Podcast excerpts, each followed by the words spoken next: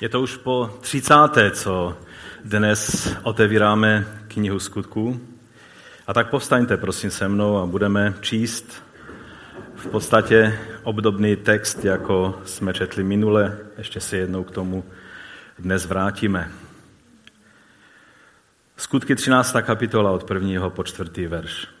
V Antiochii byli v místní církvi proroci a učitelé, jako Barnabáš, Šimon zvaný Černý, Lucius Kyrénsky, Manahen, společně vychovaný s tetrarchou Herodem a Saul.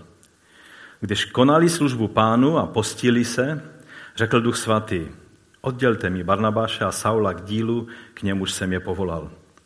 Potom po postu a modlitbách na ně vložili ruce a propustili je. Oni tedy vysláni duchem svatým sestoupili do Seleukie a odtamtud odpluli na Kepr. Otře, pomoz nám, abychom mohli přijmout Tvé slovo i po té praktické stránce. Pomoz nám, aby to nebylo jenom něco, čemu věříme, ale aby to byly naše životy. O to tě prosíme ve jménu našeho Pána Ježíše Krista. Amen. Amen. Můžete se posadit. Už jsme mluvili minule o tomto textu a více jsme se nějak tak eh, všimali těch všech věcí ostatních, ale dnes si chci, nějak se chci zaměřit na tu větu, která je v tom titulu Po půstu a modlitbách. To je také téma nebo titul tohoto kázání. Kolebkou křesťanského půstu je stesk po Bohu. To řekl pastor John Piper a je to vlastně eh, vyjádření toho, jak máme rozumět té zvláštní věci, které se říká půst. Půst je něco, co praktikovali téměř všichni boží muži a ženy. Je to něco, co je častěji v Biblii, než se nám na první pohled zdá. Mojžíš se postil. Chana se postila. Samuel, prorok, se postil. David se postil. Eliáš se postil. Víme, že Daniel se postil nejedenkrát. Židé se postili jako národ za doby Ester. Ezdráš se postil. Nehemiáš se postil. Také Jan Křtitel se postil. Celý jeho život byl jeden velký půst. Ježíš, možná vás to překvapí, ale Ježíš se postil. I když mu nadávali, že žrout a pijan a přítel hříšníků a celníků. Pavel se postil. No a také zbor v Antiochii, když jsme četli, tak je tam jasně ukázáno, že půst byl velice Eh, důležitou součástí jejich života a služby. Postíš se? Postíme se? Tím je myšleno, postíme eh, jako zbor. Musím říct, že si nepamatuju, kdy jsme se postili jako zbor, abychom se všichni do toho zapojili, jako celé společenství Božího lidu, které je součástí tohoto sboru. Individuálně děláme často výzvy, když jsou nějaké potřeby, aby lidé zvážili možnost půstu. Ale antiochejský sbor se postil jako součást jejich bohoslužeb. Ano, můžete říct, půst není v Novém zákoně dan příkazem. To je pravda. E, nikde není v Novém zákoně přikázání, budeš se postíti, nebo musíš se postíti. Ale když pán Ježíš v šesté kapitole, vlastně jako součást kázání nahoře, mluví o půstu, tak to říká takovýmto způsobem. Když se postíte, ne, a měli byste se postit, a pak, až se budete postit, tak se nevyhybejte, teba nebivejte, zasmušili a tak dále. Ale Ježíš prostě jednoduše konstatuje, že je to součást každého učedníka Ježíše Krista, jak, stejně tak, jak to byla součást života každého Izraelity, Izraelity každého Žida. Když se postíte, nebývejte zasmušilí jako pokrytci, tím myslí ty z Židů, hlavně z farizejské strany, kteří velice okázale dávali najevo každý, každý, každou, každý duchovní úkon, každou disciplínu, které se poddávali. Ti se totiž tváří strápeně, aby lidem ukázali, že se postí. Amen, pravím vám. Mají už svoji odměnu. Takže v kázání nahoře pán Ježíš bere jako samozřejmost, že se lidé postí a mluví k ním, jaký postoj mají mít, když se postí. Nemluví o tom, zda se mají či nemají postit. První křesťané z toho usoudili, že mají pokračovat ve svátcích a postech židovského kalendáře. Vlastně první křesťané s celou přirozeností a samozřejmostí tak dodržovali židovský kalendář, dodržovali šabat, každý eh, vlastně sedmý den. A eh, k tomu jim přibyl samozřejmě den páně, jak tomu říkali, čili den, ve který Ježíš byl zkříšen, což nebyl sedmý den, ale který? Ale první den v týdnu, že? První den po šabatu je neděle. Čili dnes není poslední den v týdnu, ale je to první den už toho nového týdne. A tudíž svátek šabat, všechny ostatní svátky oni velice přirozeně dodržovali a součástí těch svátků byly i posty. A e, například na Jom Kippur byl půst spojený s vyznáním hříchu. A a pak byly mnohé další eh, půsty. A apoštol Pavel sám o tom mluví velice přirozeně. Ehm, když mluví, že někam přijede, tak mluví a, jo, o tom, že po svátku a před svátky a po půstu a tam, jak mluví o těch věcech jako o samozřejmosti, které jsou částí jejich života.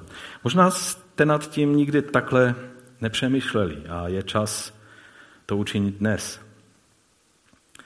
Takže první křesťané jednoduše pokračovali, akorát měli k tomu jiný přístup. Ne ten povrchní, ten okázali, ten, ten, ten e, ritualistický, náboženský, ale ten opravdový. A z radosti činili ty věci, které pro ně nabily v Mesiáši úplně nového smyslu a významu.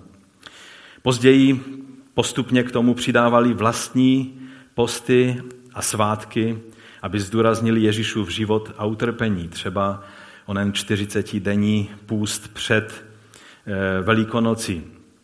Tak byl vlastně celý eh, z důvodu, z důvodu vyjádření Ježíšova života a utrpení. No ovšem, to byli první křesťané. Nebo dnes ještě to zachovají, zachovávají alespoň v určité Eh, nějaké zbytkové podobě tradiční eh, historické církve. Ale moderní křesťan, ten nad tím ohrnuje nos a říká si, že postit se nemusí, protože přece jsme svobodní, jsme, žijeme v době milosti a nezákona, takže nebudeme žádné nějaké zvyky a svátky dodržovat a, a už vůbec ne půst, eh, protože Eh, přece Bůh chce, abychom se radovali z toho, že jsme spaseni a ne svěšovali nosy eh, v půstu. Když se podíváme do dějin církve, tak jsme překvapeni, jak ta jejich zbožnost a ten jejich přístup se liší od toho, co se dnes děje v církvi. A je otázka, jestli pravdu mají ti, kteří jsou ve 20. a 21. století, a nebo otázku měli ti, kteří žili těch zbývajících 19 století. Mm, nebo minimálně alespoň do doby Wesleya. Třeba Wesley zcela sam, ze samozřejmosti eh, zařídil eh, u, u těch následovníků, ze kterých se stalo hnutí metodistů, že se postili tak jako eh, ty pravidelné týdenní posty, že měli úplně stejné, jako měli první křesťané, protože první křesťané se postili dva dny v týdnu. A čteme už o tom vlastně v tom učení 12 apostolů v Didache, což je spis z konce prvního století, čili dá se říct, bylo to napsáno jako takové zhrnutí učení apoštolů tou druhou generací. A tam je taková trošku groteskní výzva, nepostěte se, jako to dělají pokrytci, kteří se postí v pondělí a ve čtvrtek. Eh, tím mysleli ty eh, židy, které tak trošku hanlivě nazývají pokrytci. Ale postěte se, eh, jak to dělá celá církev, a to je ve středu a v pátek. Jo? Čili tam není diskuze o tom, jestli, ale odlište se od těch, kteří to dělají tím farizejským pokryteckým způsobem, ti, to dělá, ti, ti se postí v pondělí a ve čtvrtek, a vy se postěte ve středu a v pátek. A Tertulian, eh, jako jeden z otců eh, církve, tak on to dokonce tak zduchovnil, že vlastně středa je den, kdy Ježíš byl zrazen, proto středa, a pátek je samozřejmě den, kdy Ježíš byl ukřižován, takže eh, to je ten druhý den. Ale to podstatné je, že se skutečně postili. Že většinou ta praxe byla taková, že eh, jedli až první jídlo v tom dni, jedli až eh, k večeru po západu slunce a vynechávali všechna ostatní jídla. Bylo to jenom jedno jídlo, které ten den jedli odpoledne.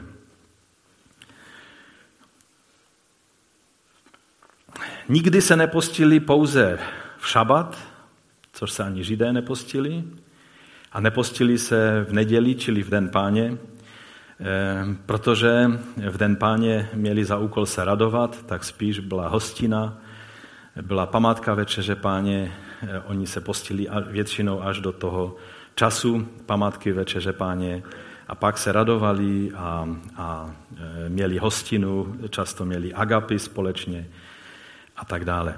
Dokonce někteří eh, doporučovali, aby se neklekalo v neděli, protože eh, chválíme pána ve stoje s pozdvíženýma rukama.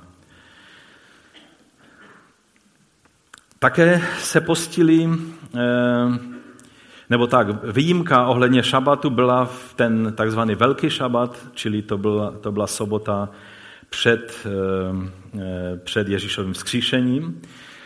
A to bylo z toho důvodu, že oni se postili s těmi, kteří se připravovali na křest.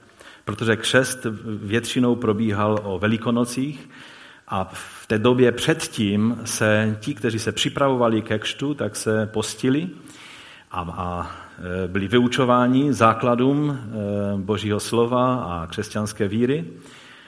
A co mě skutečně e, se velice líbí, je v tom, že ostatní členové toho společenství eh, byli s nimi solidární, že se postili s nimi, s těmi křtěnci. Třeba bylo pět lidí, kteří přistupovali ke křtu a celé společenství se s nima postilo, když se oni připravovali k tomu, že se stanou eh, učedníky Ježíše a že ve křtu vyznají Ježíše. To je taková věc, která dnes eh, se v takové zbytkové podobě samozřejmě zachovala v katolické církvi, ale mezi křesťany, těmi takzvaně svobodnými, tak eh, na ty věci někdy se tak dívají, o čem tam mluvíš. Jako bych mluvil eh, o něčem z úplně jiné planety.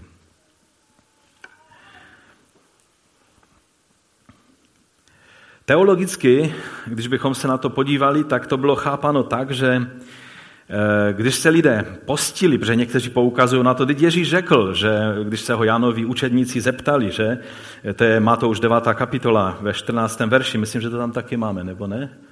E, nevím přesně, jestli jsem to tam dával, tento verš. Tehdy k němu přišli Janovi učedníci a řekli, proč se my farizeové často postíme, ale tvoji učedníci se nepostí? A Ježíš jim řekl, mohou svatebčané truchlit, dokud je s nimi ženich? Přijdou však dny, kdy jim bude ženich odebrán a tehdy se budou postit.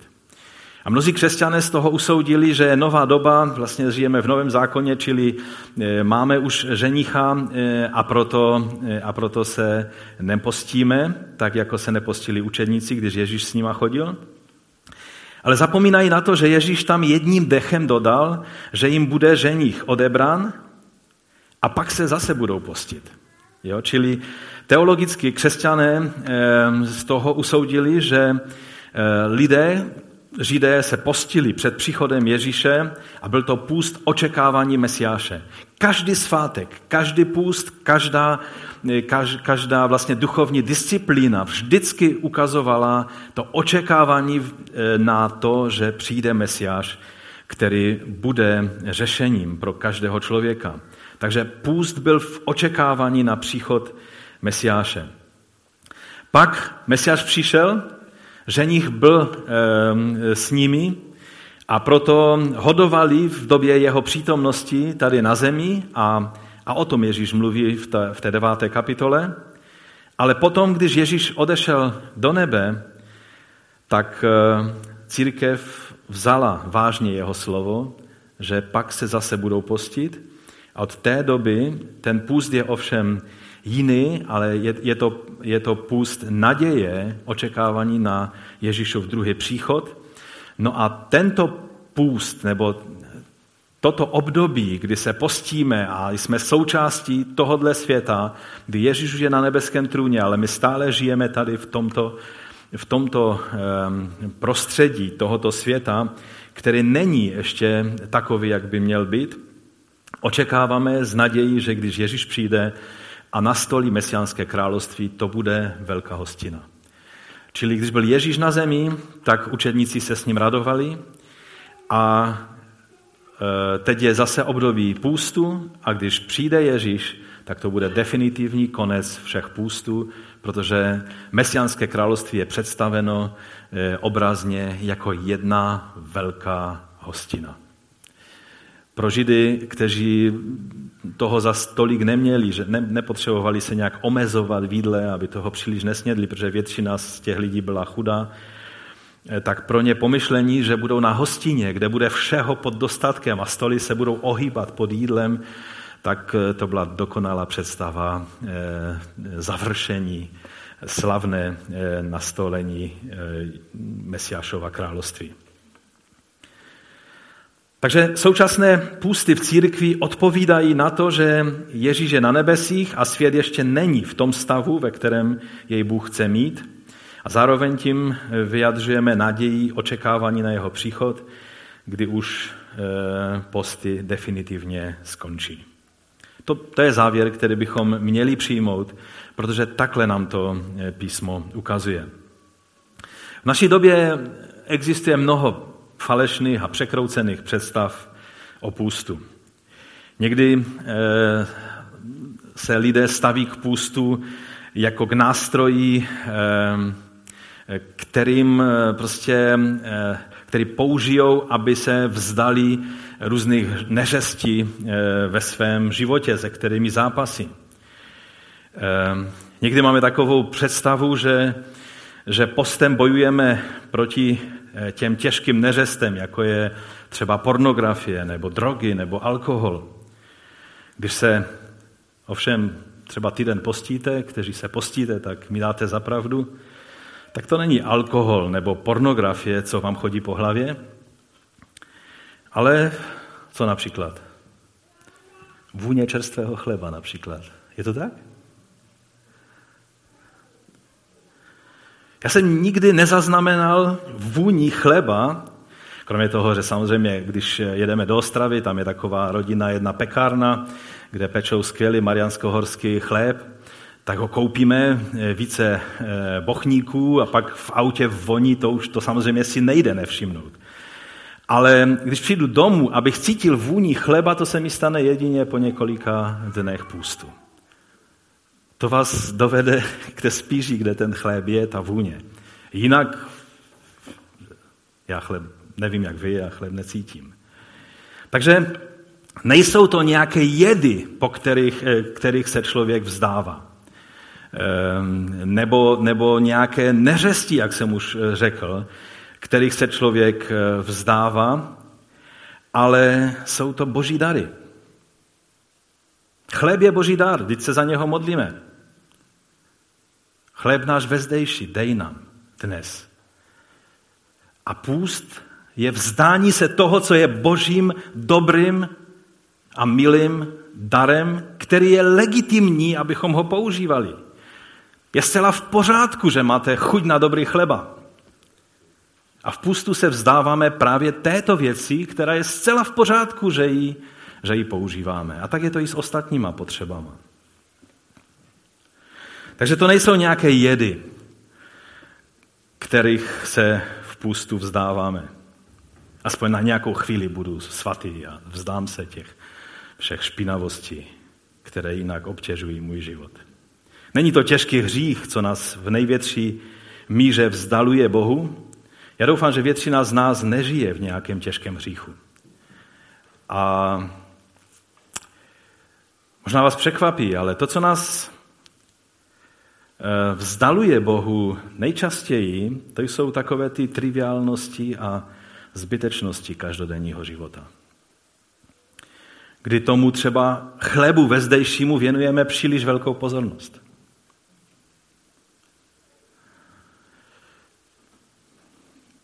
Někdy to jsou zcela legitimní potřeby, kterými se příliš zaměstnáváme.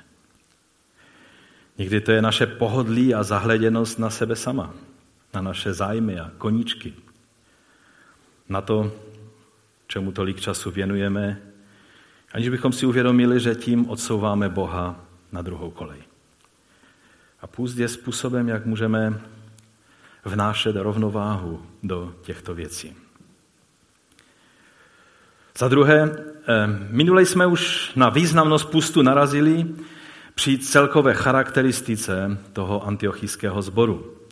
Když bych to jenom rychle zopakoval, těch deset charakteristik, které jsme eh, minule eh, si procházeli, tak za prvé jsme mluvili, že to byla církev zrozena v pronásledování. Za druhé, že to byla církev zrozena v probuzení. Za třetí, že to byla církev, kde byl velice silný důraz na vyučování a kázání Božího slova. Za čtvrté byla to kristocentrická církev. Tam bylo poprvé, kdy lidi nazvali, vy jste kristovci, vy jste ti, kteří stále jenom ehm, hledíte a mluvíte o Kristu. Za páté, církev, která měla proroky a učitele z různých národností. Byla, měli vedení, které bylo, odráželo vlastně tu kosmopolitní situaci eh, té metropole, kterou Antiochie byla jako třetí největší město v říši.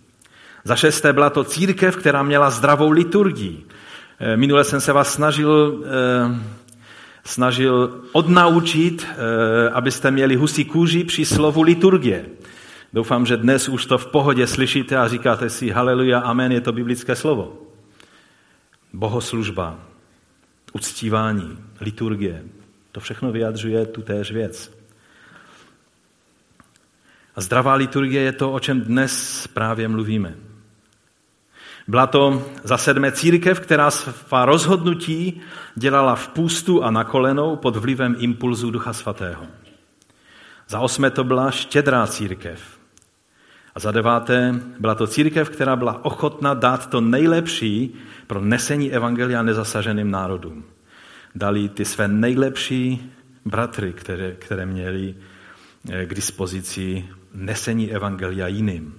A za desáté, byla to misijně zaměřená církev a už mnohokrát jsem tady vzpomínal a mluvili jsme i v souvislosti s 11. kapitolou, že Antiochie byla po staletí centrem misijního eh, misijní, eh, misijní expanze do celé Asie. Nejenom, že do Evropy Pavel se svými týmy eh, měl několik misijních cest, ale vlastně ostatní apoštole šli po po hedvábné stezce eh, došli až eh, do Mezopotámie, do Číny, do Tibetu, do Afganistánu, až pomalu na hranice azijského kontinentu. Takže když bych o, o té zdravé liturgii, tak jsme si řekli, že tak, jak tam je napsáno, že když konali službu pánu a postili se, tehdy Duch Svatý k ním promluvil, že to, bylo, eh, že to, bylo, to byla církev, jejíž veřejné bohoslužby znamenaly za prvé uctívání Boha, za druhé znamenalo to, že ta církev se pravidelně postila A za třetí, že naslouchali těm impulzům Ducha Svatého a byli schopni je, je přijmout a zařídit se podle toho. A potom z toho vychází ten další bod, že to byla církev, která dělala e, svá rozhodnutí ne hledáním kompromisu na nějakých radách a komisích. Já jsem v mnoha radách a různých, různých týmech a komisích a víte, e, někdy se hledá řešení tak, aby nějak se našlo nějaký prostě kompromis, který bude ideálním průsečníkem toho, těch různých názorů a proudů a, a tak dále. Ale nádherné je, když rozhodnutí se může dělat způsobem, že poznáme myšlení Ducha Svatého a řekneme si, tohle je Boží vůle a podle toho se budeme řídit. Dvakrát v tom krátkém úseku, který jsme četli, je zmíněna jediná věc a to je právě půst. Antiochejský sbor nějakým způsobem Ehm, tomu bylo velice vlastní a to je věc, kterou Lukáš velice jednoznačně nám chce dát najevo tím způsobem, jak k nám o, této, o, o tomto sboru mluví. A věřím, že nám tím chce dát dokonce do souvislosti ten způsob jejich bohoslužby nebo liturgie nebo, nebo uctívání Boha s tím, že oni byli schopni uslyšet Boží hlas že ten půst dává do souvislosti s touto věcí, protože dvakrát to zmiňuje v této souvislosti. Otázka ovšem je pro nás dnes. Antiochie byla a je pro nás dodnes úžasným svědectvím zdravého sboru, misijně založeného sboru. Otázka je, co se musí změnit na našem způsobu bohoslužeb, abychom byli stejně otevření na impulzy Ducha Svatého, jako byli oni tehdy v Antiochii. Samozřejmě ne všechno se děje na hlavním zhromáždění. Máme modlitevní zhromáždění, máme skupinky. Ale ta otázka je, jestli máme živnou půdu připravenou proto, aby Duch Svatý měl možnost dávat impulzy, které chce, a zda půst je součástí té přípravy té živné půdy pro tuto věc. Uctíváme Boha, konáme bohoslužby, modlíme se. Ovšem otázka je, postíme se, máme společný půst jako církev. Ano, míváme společné pikniky, i když ne tak často, jak byste si přáli, protože rok uběhne jak voda a vždycky, když se zpamatujeme, tak je konec prázdnin a, a uvědomíme si, že ještě nebyl žádný piknik. Takže to určitě věřím, jak budeme mít i tu e, přístavbu e, zastřešení, kde bude možné sedět ať e, v horkém slunci, anebo i v dešti a budeme moci být spolu, že to budeme využívat více. Ale jakž tak, že nějaké ty pikniky máme, nebo míváme slavnostní občerstvení u různých příležitostí, ale otázka je, co společný půst. Protože křesťané se umí radovat spolu, ale umí i si uvědomovat ehm, stav, v kterém je tento svět. Stav, ve kterém jsme my, jako jednotlivci i jako společenství Božího lidu. Když společně oslavujeme a, a hodujeme, můžeme spolu i postit? Odvážíme se o něco konkrétního? Pojďme se podívat, co to vlastně půst je. E, to je můj třetí bod. Scott McKnight, který je jedním z ehm, velice významných expertů na nový zákon, ale také na eh, rané dějiny, eh, rané církve, tak říká, že pust je přirozenou odpovědí celistvého člověka, to znamená nejenom ducha člověka, ale celého člověka, těla, eh, duše i ducha, ehm, celistvého člověka v těle na posvátné okamžiky života. On používá takový termín posvátné okamžiky nebo situace v životě. Protože pust je tak přirozený, dá se najít ve všech eh, velkých náboženstvích a filozofiích. Čili není to něco, co, co jsme my jako křesťané vymysleli. Na neštěstí je pust nejvíce nepochopenou křesťanskou duchovní disciplínou. To je jeho názor, že to je nejvíc překrucovaná věc která velice těžce hledá to správné pochopení v srdcích křesťanů. On dále vysvětluje, že biblický půst, to, co vlastně už řekli v této větě, tak vysvětluje, co tím myslí ty závažné posvatné okamžiky v životě jednotlivce nebo zboru. Eh, on ukazuje, že velice zevrubně, když studoval písmo, jak starého, tak nového zákona, tak zjistil, že půst je vždycky reakcí na, eh, na závažnou situaci, eh, která, která vznikne a není nějakým nástrojem, že si řeknu, chtěl bych po Bohu to a to a tak se rozhodnu postit. Ale je vždycky vlastně reakcí na nějakou situaci. Reakcí na závažnou výzvu reakcí na, na, na závažné období v roce, kdy si připomínáme něco, něco významného, jako je třeba Ježíšovo ukřižování a tak dále. Jsou to vždycky, je to reakce na závažné okamžiky eh, v životě jak jednotlivce, tak zboru.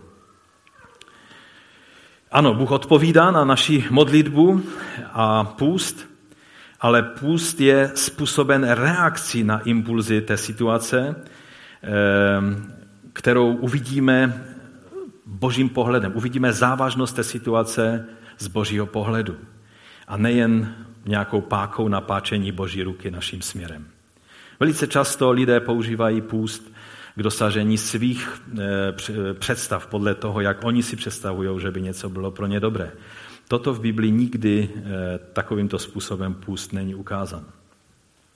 Je to reakce na to, že uvidíme věci nebo situaci božím pohledem a půstem vlastně srovnáváme krok s Bohem. Scott McKnight dále eh, vysvětluje, eh, že u nás na západě, protože jsme samozřejmě tak trošku eh, důsledkem řeckého vlivu a také křesťanství a judaismu. A ten řecký vliv, ať už platonský nebo, nebo různé další představy o člověku, o světě, tak chtít, nechtít stále ještě rezonují tady v západní společnosti a, a to vždycky sklouzává do takového dualistického pohledu na člověka, že to duchovní je dobré a, a tělo je špatné a člověk eh, má dbát jenom o ten duchovní, eh, vlastně, eh, o, to, o ten duchovní prospěch a tělo nebere jako součást člověka, které se počítá. A on říká, že vlastně tady na západě se vytvořily takové čtyři, čtyři způsoby, jak nakládat, nebo jaký přístup lidé mají k tělu. Někteří vidí tělo jako monstrum, které je třeba porazit. Eh, to byli všichni ti slavní askéti eh, minulosti, počátku křesťanství. Třeba jeden z nich si postupně stavěl sloup, na kterém seděl a nemil se a tam na dešti a na, na slunci eh, prostě se stále postil a modlil.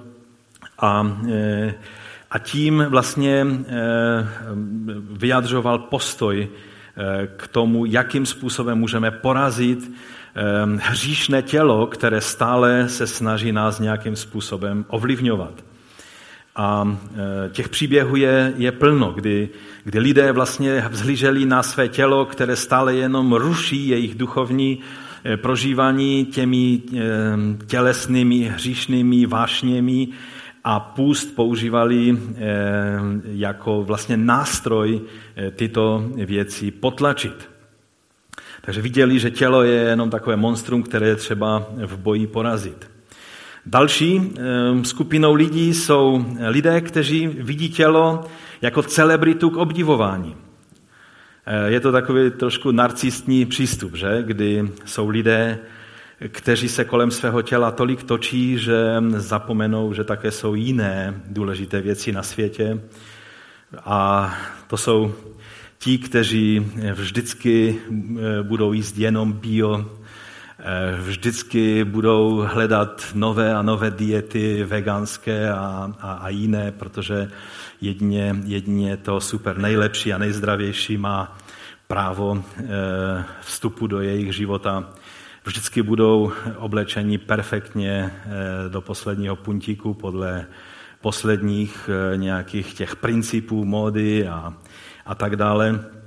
Vždycky budou mít perfektně formovanou postavu, vždycky budou jíst jenom zdravé věci a budou pohrdat všemi těmi, kteří se cpou bučkem a šunkou a takovýma věcma. A ti lidé, když by slyšeli slovo, jeste, co před vás položí a neptejte se, tak pro ně to samozřejmě neexistuje. Oni musí přesně vědět, co v tom, co jí je, protože tělo je něco, kolem čeho se točí jejich zájem. Další lidé vidí tělo jako roh hojnosti, který prostě je třeba naplnit vším dobrým požehnáním. Podle toho eh, principu je, eh, je asi to, takové torčení, že eh, je lepší hříšné tělo strhat, než boží dary nějak promrhat. Že? Čili takoví lidé prostě nakládají se svým tělem jako s rohem hojnosti, který je třeba naplňovat všemi božími dary a dobrotami, které Bůh stvořil.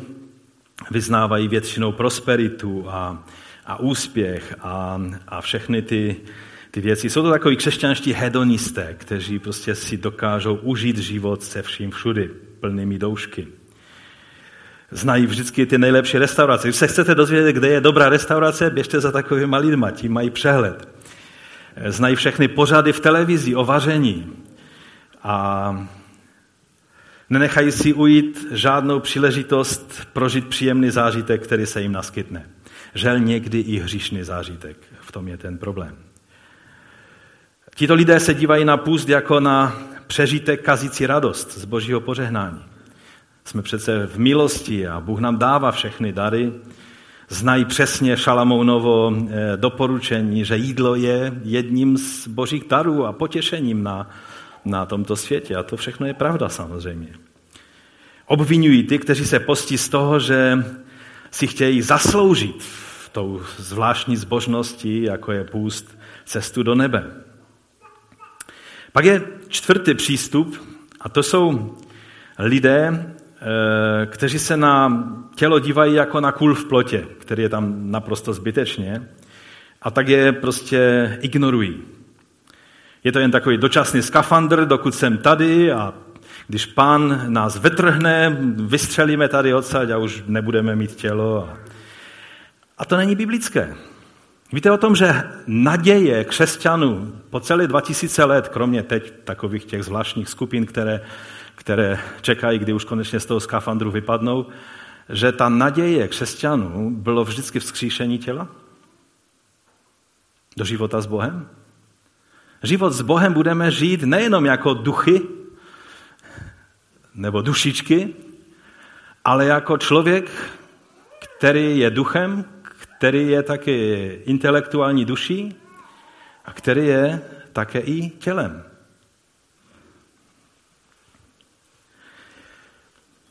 Pro tyto lidi cenu má pouze myšlenka. Nejsme z tohoto světa a proto tělo nehraje žádnou roli. Jsou to takoví moderní gnostikové, kteří dávají ten důraz jen na ty duchovní věci, tělo nemá žádný význam. V tom se trošku eh, podobají asketům, ale oni, asketové se příliš zabývali tělem a dodnes zabývají. Asketové se točí kolem těla, protože jejich úkolem je porazit tělo a, a, a někteří to dotáhli v těch prvních stoletích tak daleko, což my dneska víme, že to je odborný na diagnóza, že anorexie, eh, tak to dotáhli tak daleko, že, že tak eh, poráželi to monstrum těla, až to samozřejmě nevydrželi a zemřeli. Mnozí lidé, asketi, kteří takovýmto způsobem se zabývali nezdravě svým tělem, tak doplatili na to svým životem. A v pustu o to skutečně nejde, aby, to ohrožovalo, aby nás to ohrožovalo na životě. Ehm, ale teď jsme u těch gnostiků, eh, kteří spíš ignorují tělo. Jo? Tělo je prostě něco jenom takového přívěšek, který musíme mít. Je to taky kůl v plotě, nebo Scott McKnight to nazývá, že je to jako děvče, které nikdo nepozve k tanci, jo? Když, když potom tam stojí taková, takový kul v plotě prostě. A tito lidé, pokud touží o prožitcích, tak jsou to prožitky mystické, meditace, prožitky mimo vlastní tělo. Chlubí se těmito, těmito prožitky. Vůbec nechápou, že by šlo prožívat intenzitu života s Ježíšem celistvě i ve svém těle. Vždycky se jim to pojí s věcmi, které s tělem nemají nic společného. No a samozřejmě podle těch čtyř kategorií pak lidé reagují na, na ty závažné posvátné okamžiky života. Asketikové, ti, když se, když se děje něco závažného, tak oni se do, do té situace nastěhují a už ji nikdy neopustí. A vlastně svým asketickým životem dávají najevo e, svůj postoj e, k tomuto závažnému svatému okamžiku. E, ty přístupy celebrit, jo, kteří zapomněli, že také jsou jiné věci, než oni sami a jejich tělo na světě, tak eh, ti se většinou tváří, že se vlastně nic nestalo, protože nic není tak důležité jako, jako jejich bytost a jejich tělo.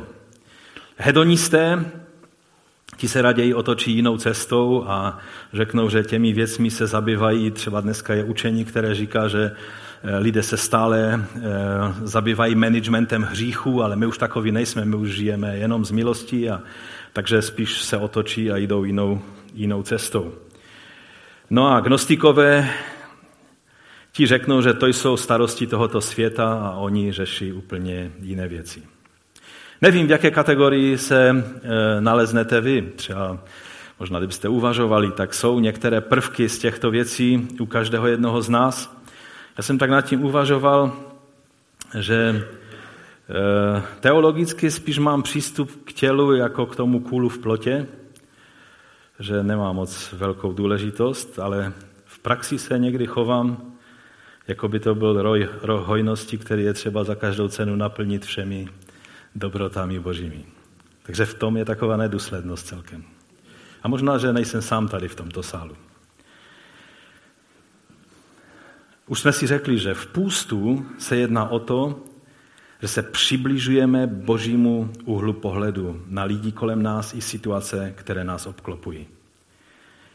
Je zajímavý, zajímavý postoj krále Davida, který neměl problém své nepřátele eh, kolit a, a porážet, ale v 35. žalmu vás možná David překvapí v 13. verši, a ono celý ten žálm s tím souvisí, s tím, jak, jak, prostě, jak měl nepřátele a tak dále. A od 13. verše on říká, a já měl za oděv říněné roucho, když byli nemocní. Pokořoval jsem svou duši postem, ale má modlitba se mi vracela do klína. Jednal jsem, jako by mi byli přítelem či bratrem. Naříkal jsem, skláněl se, jako bych truchlil kvůli matce. Tohle on mluví o svých nepřátelích. David. Dokonce v Didache eh, je napsáno, že se máme postit za ty, kteří nás pronásledují. To byl Davidův postoj. Někdo nás pronásleduje, někdo, někdo, někdo ti dělá ze života peklo, modlíš se za něho, pak se začni ještě postit. Je to dostatečně významný, závažný, bolestivý okamžik, který můžeš posvětit právě tím, že se budeš v té situaci postit. Pamatuji se, že můj snad první post, eh, půst v životě, který trval déle než jeden den, tehdy to byly, myslím, čtyři dny, byl za jednoho člověka, kterému jsem tehdy sloužil k přijetí pána. A zdálo se, že to je tak trošku hrach o stěnu a, a tehdy jsem to viděl jako velice závažnou věc, kvůli které jsem se poprvé rozhodnul postit delší, delší dobu. Pust se velmi týká našich postojů k lidem, kteří potřebují naši pomoc. Dokonce pokud bychom tu svoji náboženskou nějakou to vyjádření dělali, aniž bychom si všímali těch, kteří jsou v potřebě, tak eh, o několik století později po Davidovi Izajáš, když mluví v té své slavné kapitole 58 o půstu, tam Bůh vyjadřuje skrze proroka Izajáše velice jednoznačně svůj názor na takovýto ten svatouškovatý postoj. On tam říká, budu číst od 6. verše, já myslím, že to tam taky máte na, na projektoru. Toto je půst, který si přejí. Rozvázat pouta ničemnosti, uvolnit řemeny jha a propustit utlačované na svobodu. Zpřetrhat každého. Když budeš lámat hladovému svůj chléb a chudé bezdomovce přivedeš do domu, když uvidíš nahého, zakryješ ho a vůči vlastnímu tělu a krvi nebudeš lhostejný, tehdy tvé světlo, eh, to vlastnímu tělu a krvi znamená lidem z, z tvého národa, z tvého kmene, z tvé rodiny, prostě ti, se kterými sdílíš ať rodinu, ať, ať eh, národ, prostě tvoji, eh, tvoji lidé z tvého, z tvého okolí. Tehdy tvé světlo vytryskne jako rozbřesk a rychle vzejde tvé uzdravení. Před tebou půjde tvá spravedlnost a za tebou půjde hospodinova sláva. Amen, hallelujah. A tehdy zavoláš a hospodin odpoví. Tehdy zavoláš a hospodin odpoví. Budeš křičet o pomoc a řekne, zde jsem. Není to nádherné? Jestliže odstraníš ze svého středu jeho, ukazování prstem, mluvení zla, tehdy se ty věci budou dít. Celá ta kapitola je o té stejné věci. Můžete si ji pročíst. Také Daniel, když se postil, tak myslel na, ne na sebe a na své nějaké sobecké zájmy, ale vlastně srovnával krok s hospodinem a jeho touhami ohledně božího národa. V deváté kapitole, ve třetím verši, je napsáno, že tehdy jsem obrátil svou tvář k panovníku Bohu abych jej hledal modlitbou a upěnlivými prozbami v postu, v žíněném rouchu a v popelu.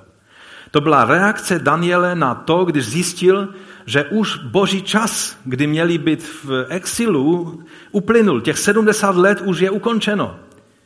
A najednou si uvědomil, my jsme tou generací, která má prožít vysvobození a návrat zpátky. A najednou si uvědomil, že Bůh touží potom, aby se to mohlo stát a on začal hledat Boží tvář a srovnávat svůj krok s Bohem skrze to, že je Boha hledal modlitbou a upěnlivými prozbami v postu a žiněném rouchu a popelu. A pak, když měl různá zjevení a když začal poznávat Boží myšlení a Boží, boží zjevení toho, jak, jak Bůh se staví k těmto věcem i v budoucnosti, měl proroctví do budoucna, až vlastně do, do doby příchodu Mesiáše a také i do naší doby, tak v desáté kapitole je řečeno, že v oné době jsem já, Daniel, truchlil již tři týdny dnů. Nejedl jsem chutný pokrm, maso, ani víno se mi nepřiblížilo k ústům. Čili to nebyl plný půst, pouze se vyhýbal nějakým prostě pamlskům chutným, jo, nějaké zákusky a tak dále v té chvíli pro něho přestaly existovat v období těch tří týdnů a také se vyhýbal masu, eh, alkoholu. Eh, tyhle věci se nepřiblížily k jeho ústům. A také jsem se ničím nemazal, dokud se nenaplnili ty tři týdny dnů. Čili on nepoužíval ani nějaké vonné olejky a takové věci. To samozřejmě už je další věc, ale, ale tím dával najevo soustředění na hledání Boží tváře.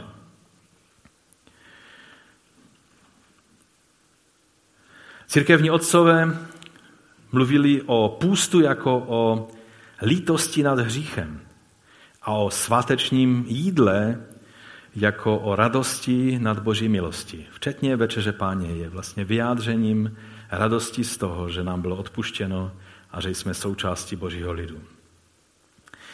Za čtvrté bych chtěl říct, že, co už jsem na to narážel v celém tom kázání, že pust se netýká jen našeho těla, ale je to navysost duchovní aktivita.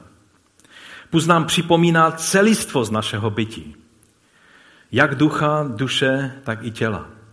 Nejsme jenom duchovní lidé, anebo naopak jenom tělesní lidé. Pro, pro Židy prostě to spojení toho, co dělali fyzicky svýma tělama, to, že, že šli na pouť do Jeruzaléma, že obětovali fyzického beránka, že to nebylo jenom postoj jejich srdce, ale že oni skutečně dělali fyzicky úkony, že pozvedali své ruce u modliteb, že, že, dělali, že se postili, to znamená, že, že dodržovali všechny ty věci. Samozřejmě, když zůstane jen u těch vnějších věcí, pak Bůh říká, mám dost vašich postů a, a obětí a, a toho všeho.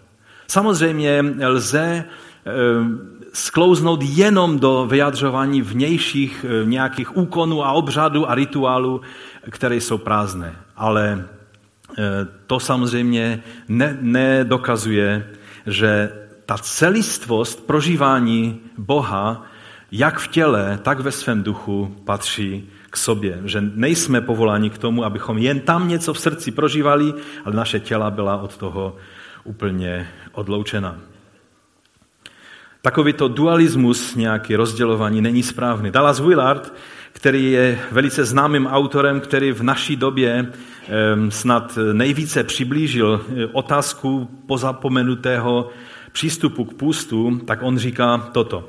Nový život v Kristu jednoduše není jen vnitřním životem víry a představivosti, i když duchovně inspirované, je to život celé vtělené osoby v jejím sociálním kontextu. Čili to, když vydáme život pánu, není to jenom otázka našeho srdce, ale je to otázka toho, že já se svým tělem se stávám učedníkem Ježíše Krista, tělo se stává při naplnění Duchem Svatým chrámem Ducha Svatého a jsme součástí těla Kristova, to znamená společenství tělesných bratří a sester. Kdybyste všichni byli anděle, měl bych méně práce. Ale protože jsme lidé ve svém těle, se svými neduhy a problémy a všemi těmi nedostatečnostmi, proto to není jednoduché. Ale nelze na to kapitulovat. Jsme nejenom duchovní lidé, jsme i lidé, kteří žijí v těle a e, proto i ty tělesné disciplíny nebo úkony, které děláme, tak mají, e, mají důležitost.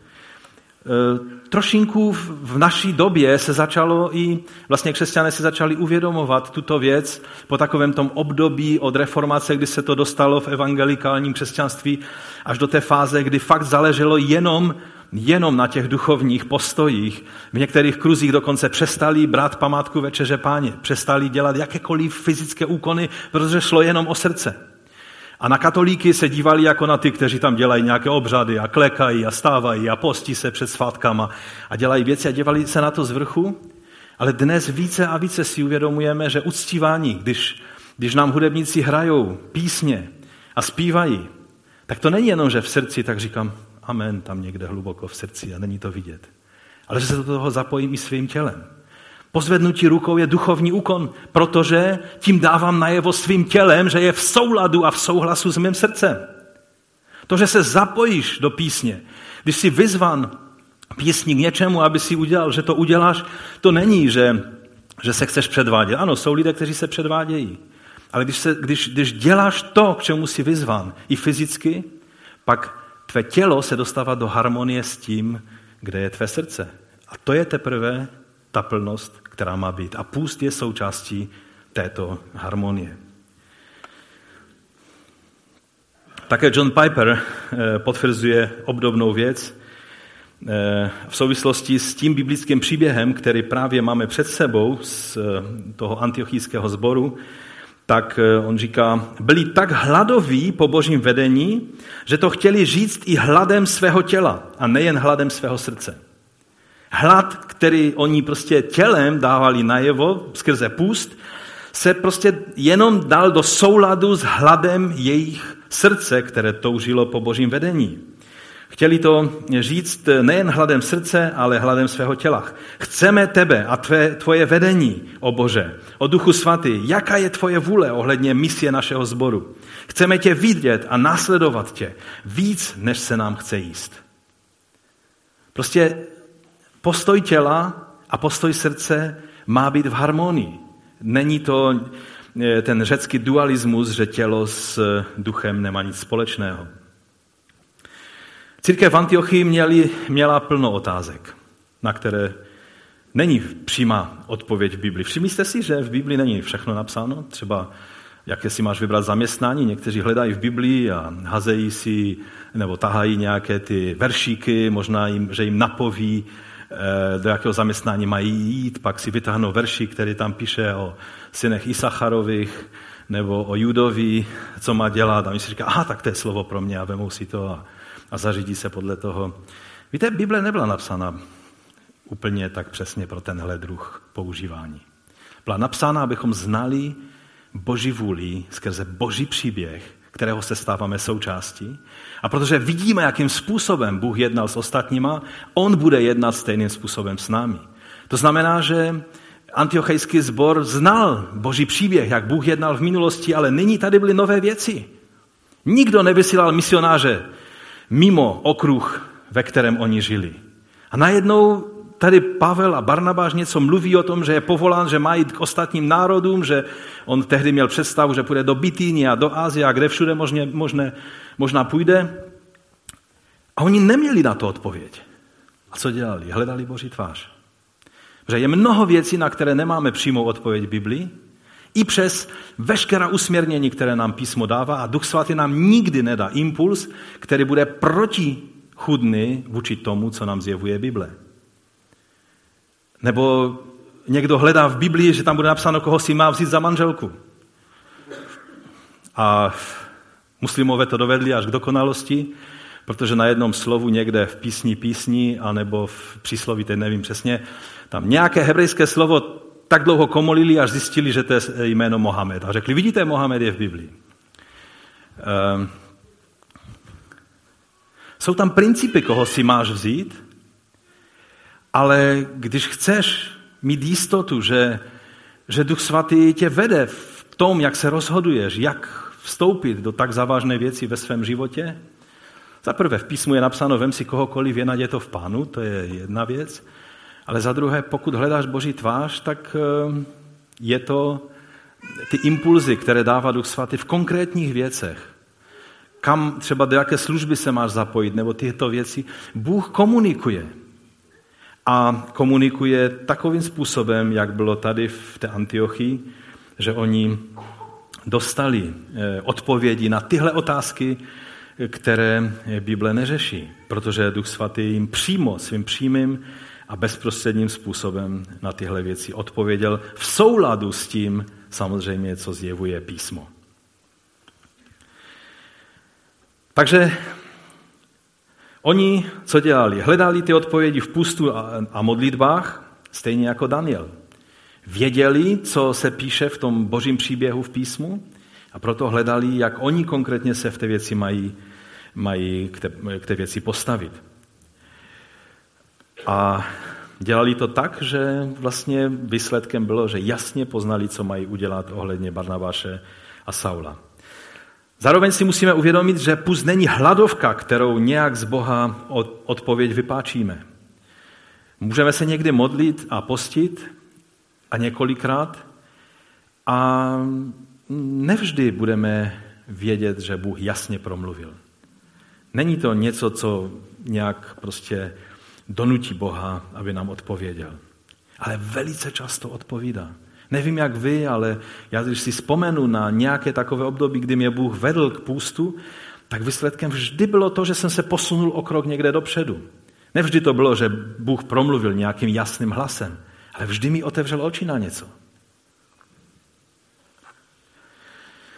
Samozřejmě je to, eh, jak jsem řekl, není to hladovka, kterou donutíme Boha, ale je to v podstatě vytažení té antény eh, na, na Boha, na, kdy jsme na příjmu, aby On mohl s námi komunikovat. Ovšem, jak říkával kdysi starý bratr Karel Brozda, on to, on to opakoval často, si vzpomínám kdy, kdysi na radě, když jsme mluvili o těchto věcech, tak už jsem vždycky pak věděl, že on s tím přijde, protože to pokládal za velice důležité. Pamatujte, že když Ježíš se 40 dní postil, tak první hlas, který k němu přišel, nebyl anděl, ale byl to ďábel. A A myslím si, že měl pravdu, že, že není to tak, že se budeš několik dní postit a pak cokoliv ti přijde do hlavy, tak to je boží svatá vůle a půjdeš podle toho. Dostali bychom se do obrovských problémů. Když se postíme, stále zůstává eh, rozsuzování, rozlišování duchu, poznávání, srovnávání s písmem toho, kam cítíš, že tě, že tě duch Boží vede. Amen.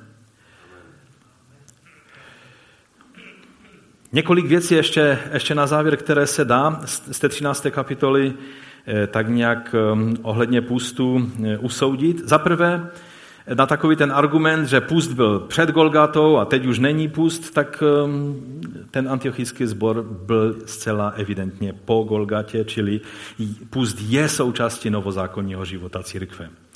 Za druhé byl to pust společný, čili je dobré se postit individuálně, ale jsme jako tělo Kristovo, jako ten antiochijský sbor, oni byli jako celek a jako celek se postili a není to v rozporu s Ježíšovým varováním, eh, abychom ty věci nečinili viditelně před lidmi. Tam Ježíš mluví o motivaci, o postojích a ne o tom, že se zbor nemůže domluvit na tom, že se bude společně postit za nějakou věc. A za třetí, společný půst zde byl příležitostí pro Ducha Svatého, aby jim dal toto zvláštní usměrnění pro celý sbor a tudíž lze očekávat, že Pán bude s námi mluvit, když se budeme takto postit. No a za čtvrté, dopad společného půstu tohoto sboru nejde ani dohlednout. Když si pomyslíme, co půst a bohoslužby a modlitby tohoto sboru způsobili, když si pomyslíme, co všechno udělal apoštol Pavel, On je autorem poloviny Nového zákona, on je člověkem, který přinesl evangelium do Evropy, on je ten, který nejpřesněji a nejobsáhleji eh, vlastně vysvětloval eh, význam toho, co Ježíš udělal na kříži.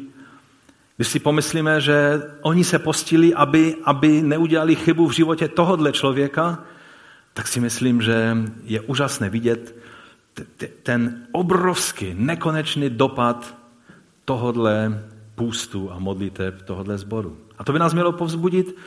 Nevíme, co má Bůh e, s námi za plány. Ale možná, když budeme hledat jeho tvář a modlit se, tak nás posune o kruček dopředu a ten kruček možná další generace uvidí jako obrovský mílník a důležitý obrat v něčem, co, co, co Bůh chtěl udělat. Víte, když Bůh dělá nějaké velké a závažné věci v dějinách, málo kdy v tom okamžiku někdo si řekne, hm, teď se píšou dějiny, teď je to ten okamžik. Někdy to přichází tak nenadále, ale pak zpětně vidíte, že to byl ten moment. A to, byla, to byl i ten okamžik té modlitby v antiochijském sboru. Co tedy říct závěrem? No, chtěl bych položit jenom otázku, co s tím budeme dělat. Budeme hledat způsoby, jak pust zařadit do našeho duchovního života? Jako jednotlivci, třeba před svátkama, že nebudeš ohrnovat nos nad těmi tradičními křesťany, ale že zkusíš zjistit, jaký význam měl půst, který, který byl součástí církve od prvních století až po 21. Odvážíme se postit se společně jako zbor. Už jsem minule trošku o tom mluvil a, a už to cítím dlouho a a, a věřím, že jsme se dostali do bodu, kdy se potřebujeme jako sbor eh, zastavit a srovnat krok s pánem a poznat jeho impulzy. A je to dost závažná věc na to, aby to byl ten svatý, závažný okamžik, ve kterém se zastavíme a budeme se společně postit. A proto jsem navrhnul Radě sboru, abychom na začátku příštího roku vyhlásili takový 21 denní, čili tři týdenní společný půst. Mnoho zborů po celém světě to takto dělá na začátku roku, proto jenom se přiřadíme k stovkám, možná tisícům zborů, které to po celém světě eh, takto dělají. O tom, jak to bude probíhat, možná si někdy příště řekneme více detailů, jenom, jenom, jenom teď takové věci, které mě napadají hned teď, dnes. Ehm, ta, ta pravidla si určitě bychom napsali, abychom, to, abychom mohli nějak se v tom zorientovat, abychom třeba, já nevím, se nedopustili nějaké chyby, aby, aby, abychom eh, také brali v úvahu, že jsou děti, které se nemůžou postit, že jsou že jsou lidé, kteří jsou zdravotně na tom tak, že se nemůžou postit, že jsou matky, které eh, čekají miminko, eh, či jsou těhotné, anebo eh, kojí, které taky by nebyl dobrý nápad se klasickým způsobem postit.